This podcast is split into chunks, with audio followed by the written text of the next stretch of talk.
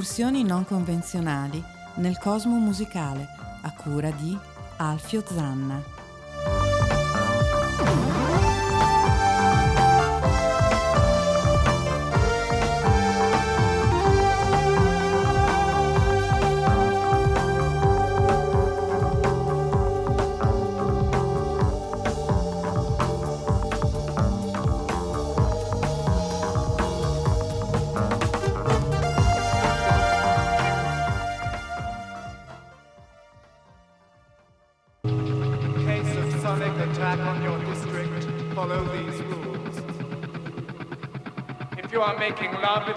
Imperative to bring all bodies to orgasm simultaneously. Do not waste time blocking your ears. Do not waste time seeking a soundproof shelter.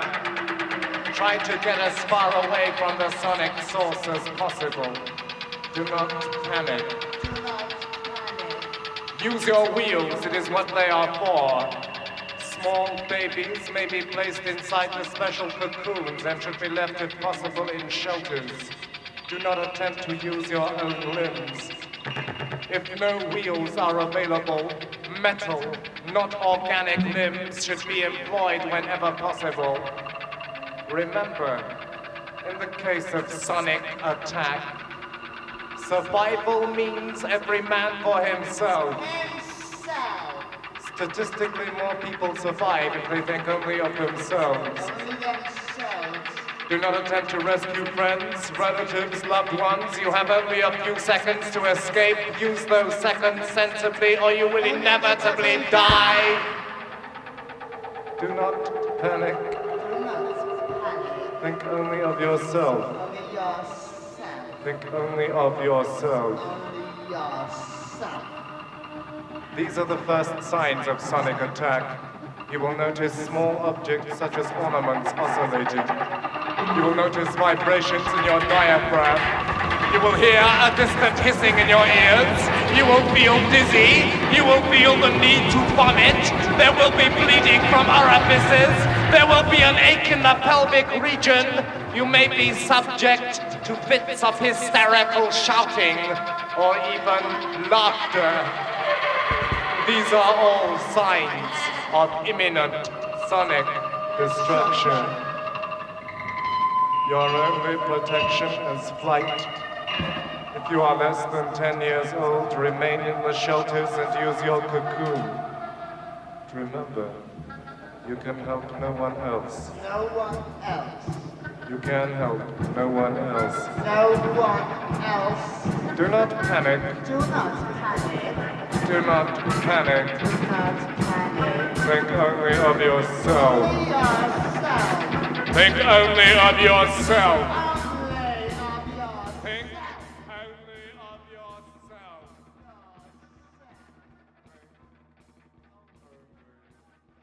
Random Assex Memory. Eh, abbiamo iniziato con un classico degli Oakwind, questo era Robert Calvert che eh, durante il Space Ritual del 1974, presuppongo, iniziava con Sonic Attack, cioè con tutte le precauzioni che si devono avere e si devono tenere durante un attacco sonico. Eh, sono precauzioni che voi dovrete avere anche oggi per questa puntata di RAM eh, dedicata un po' allo space. Attenzione, non alla musica cosmica tedesca o a quello che spregiativamente veniva chiamato Kraut, ma proprio a quel filone un po' della, della musica ispirata dalla fantascienza, dallo spazio. Uh, gli Oakwind sicuramente sono uno dei gruppi punta, tant'è che hanno collaborato non solo con Robert Calvert, ma anche con Michael Moorcock, che è uno scrittore di fantascienza che ha ehm, composto anche alcuni testi per il Blue Oyster Cult, anche loro un gruppo che ehm, si orientava anche un po' verso, verso lo spazio.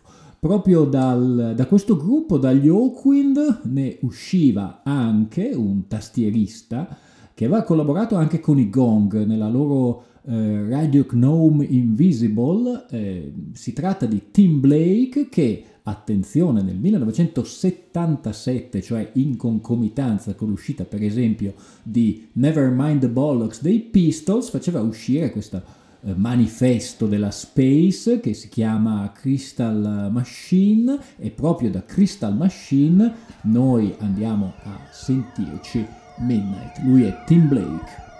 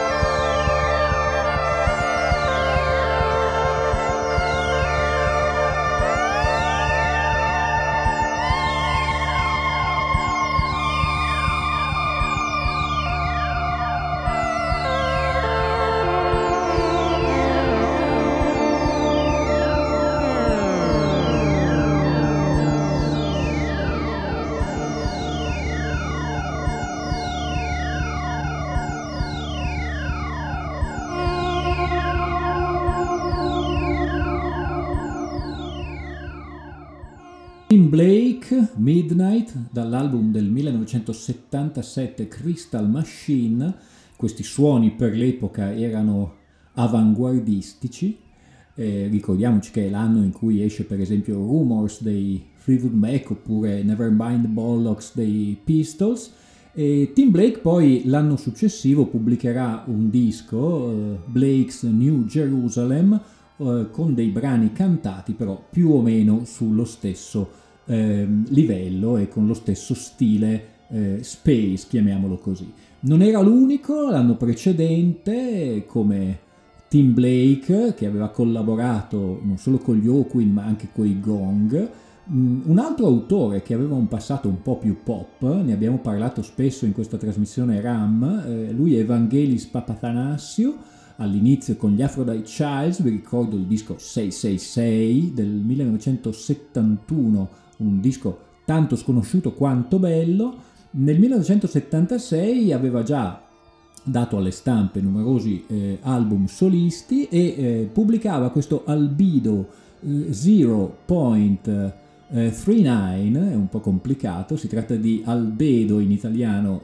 0,39 che altro non è che la percentuale di rifrazione eh, solare eh, sulla superficie terrestre.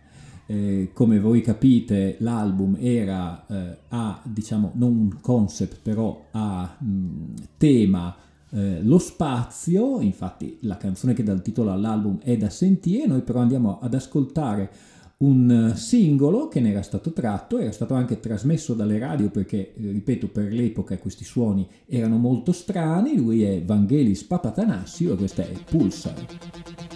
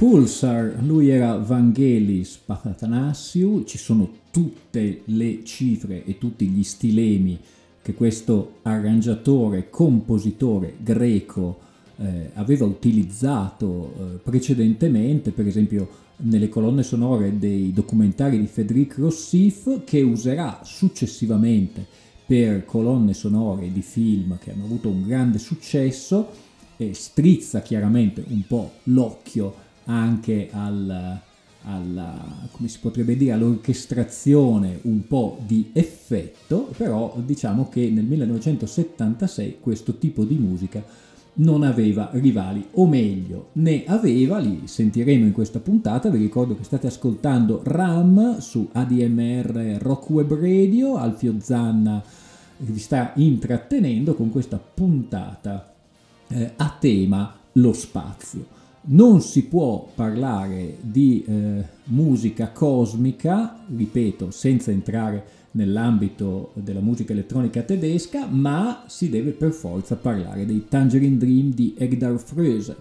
C'è da dire che eh, il manifesto, anche qui, per i Tangerine Dream, dopo il primo album che si chiamava Electronic Meditation, che era ancora molto legato a una certa psichedelia alla Pink Floyd, è sicuramente l'album successivo Alpha Centauri. Già dal nome capirete, e qui le cose si fanno serie perché si tratta di musica cosmica nel vero senso della parola, noi eh, da questo meraviglioso disco che è stato tra l'altro eh, rimasterizzato e ristappato più volte, io vi consiglio una versione rimasterizzata da ascoltare in cuffia perché l'effetto è veramente straniante. Noi andiamo a sentirci Sunrise on the Third System, loro sono i Tangerine Dream.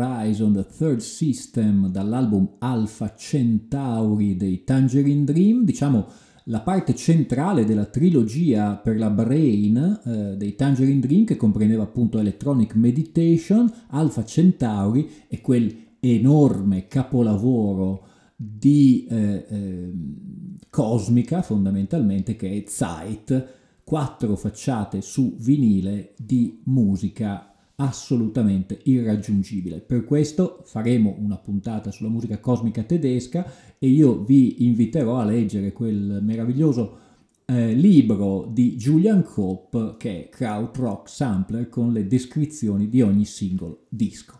Tangerine Dream che però eh, a metà del decennio cambiano mh, etichetta discografica, approdano la Virgin di Richard Branson e iniziano innanzitutto a fare più soldi e poi a cristallizzare il loro suono.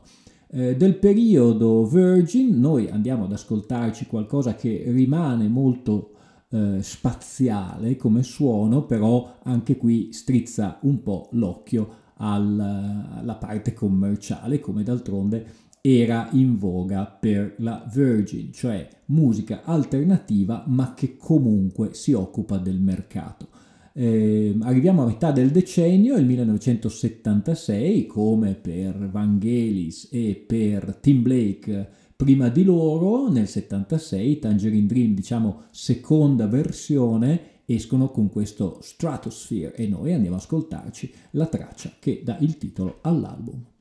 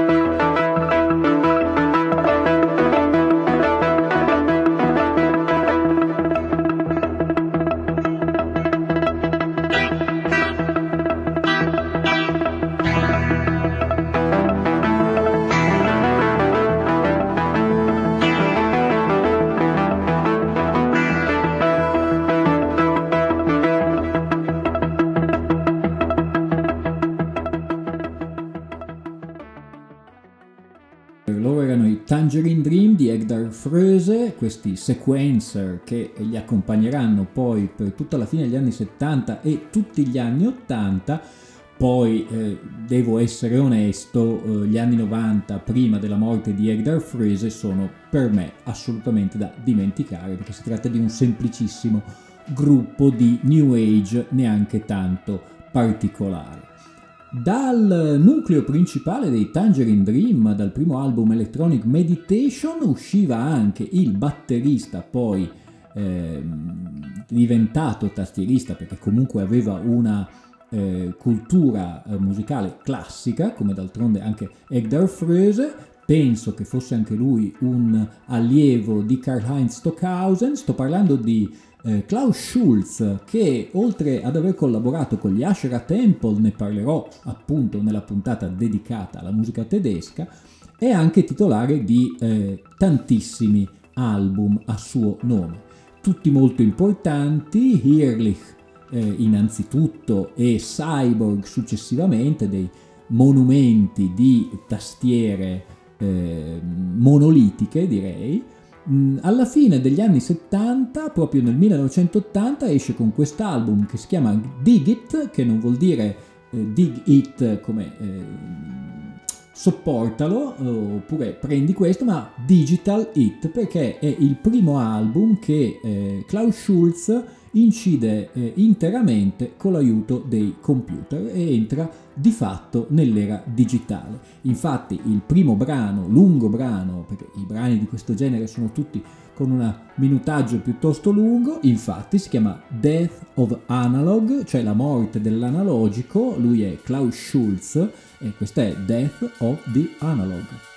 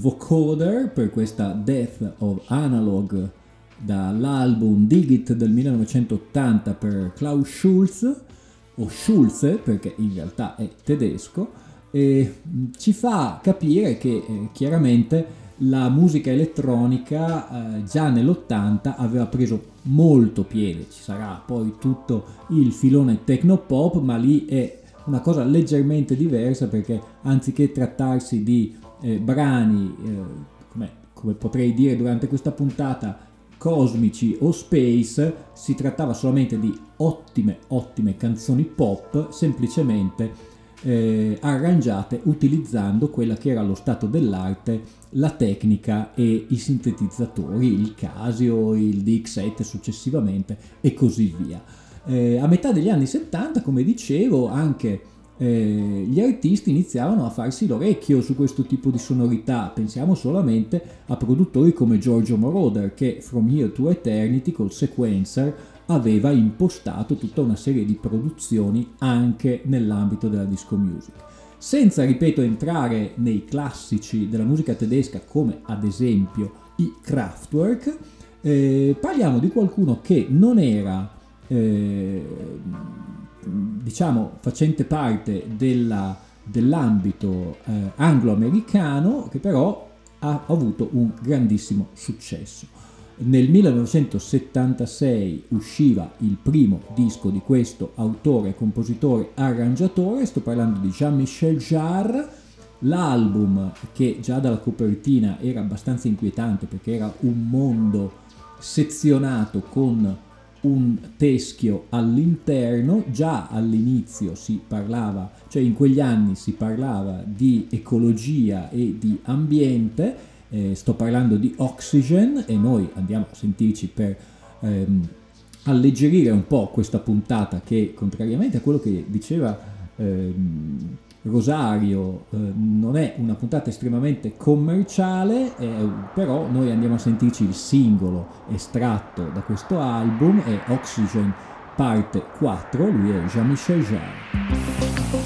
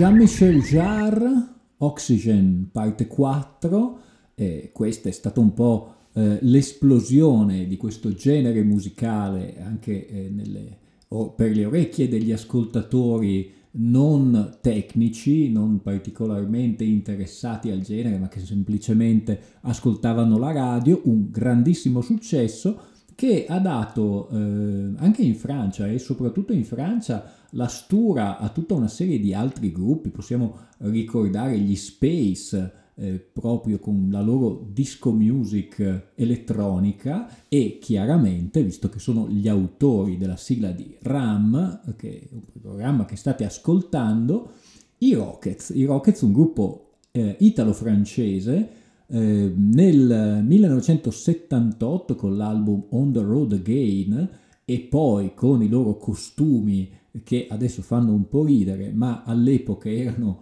comunque, eh, facevano incuriosire con questa pelle dipinta di argento e questi costumi quasi da extraterrestri, avevano riscosso un notevole successo. Mi ricordo un aneddoto che si leggeva su Ciao 2001 durante la tournée appunto di On the Road Again, il giornalista metteva in guardia gli spettatori dal mortale raggio laser che veniva utilizzato durante il concerto perché eh, il giornalista eh, diceva che se colpiva negli occhi lo spettatore quest'ultimo diventava cieco, per cui c'era anche un po' di suspense su questi concerti dei Rockets. Eh, un po' di, diciamo così, eh, di colore su questo gruppo. Eh, la musica però non è per niente male, tant'è che io appunto ho scelto la loro Astrolight come eh, sigla iniziale, però dall'album On the Road Again noi andiamo a sentirci un'orchestralissima eh, versione, questa è Venus Rhapsody e loro sono i Rockets.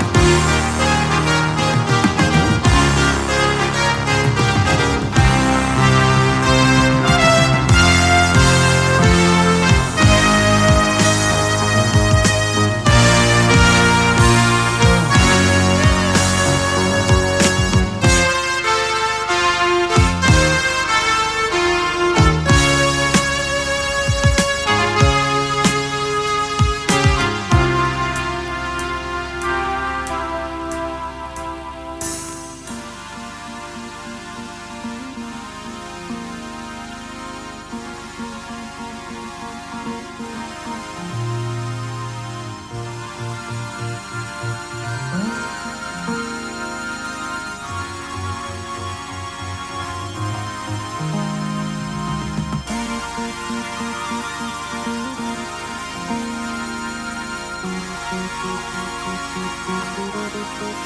you.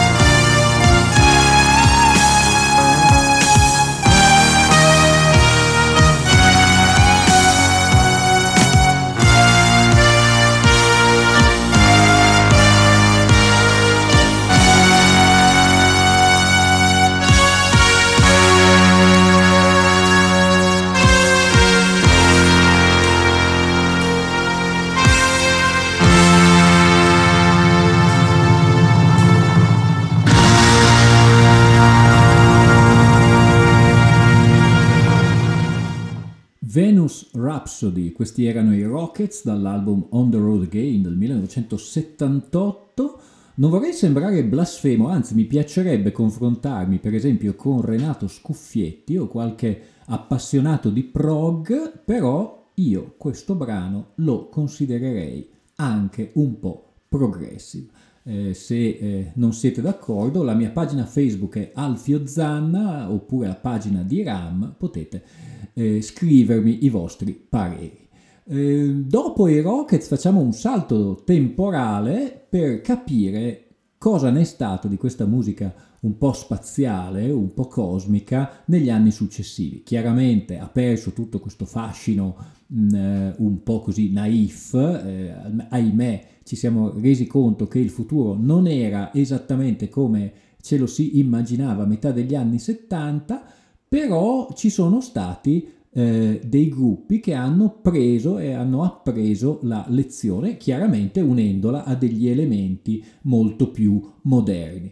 Per esempio, i Comet is Coming, il gruppo di King Shabaka, eh, è uno di questi. All'inizio, eh, il loro primo EP, eh, che si chiama Prophecy, eh, ha una serie di elementi che sono il jazz, il jazz d'avanguardia, la musica hip hop e anche un po' di musica space. Noi, proprio dall'album Prophecy, andiamo ad ascoltarci questo brano che ha un titolo che è tutto un programma, si chiama Journey Through the uh, Asteroids Belt, viaggio all'intorno della um, cintura di asteroidi, loro sono i The Comet is Coming.